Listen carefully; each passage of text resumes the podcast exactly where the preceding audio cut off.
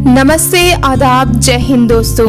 हमारी आज की कविता पॉजिटिव टॉक फैमिली के सदस्य श्री सौरभ दुबे जी द्वारा भेजी गई है, जिसका शीर्षक है, बचीना, अब वो छाओ अगर आप भी चाहते हैं आपकी लिखी कविता को एक आवाज़ मिले तो हमें नीचे लिखे मेल आईडी पर अपनी कविता और साथ में अपनी एक फ़ोटो भेज सकते हैं। पथरीली सड़कों पर जलते हैं अब पाओ पहर दो पहर बैठ सके, बचीना, अब वो छाओ सभ्यता की आड़ में हम काट रहे हैं जंगल। फिर बतलाव होगा कैसे? अब दुनिया का मंगल। खुद को ही ठग कर हम देते हैं विकास के दांव।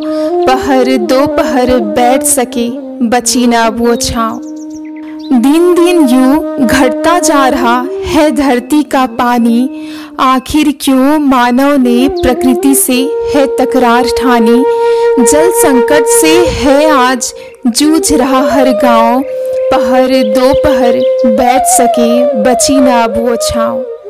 क्यों हमको प्रकृति के आंचल में सूल चुभाना है भाता, जबकि प्रकृति और मानव का तो है माँ बेटे सा नाता। जहाँ ना पूजी जाती हो माता, मुझको बतलाओ ऐसा ठाव, पहर दो पहर बैठ सके, बची ना वो छाओ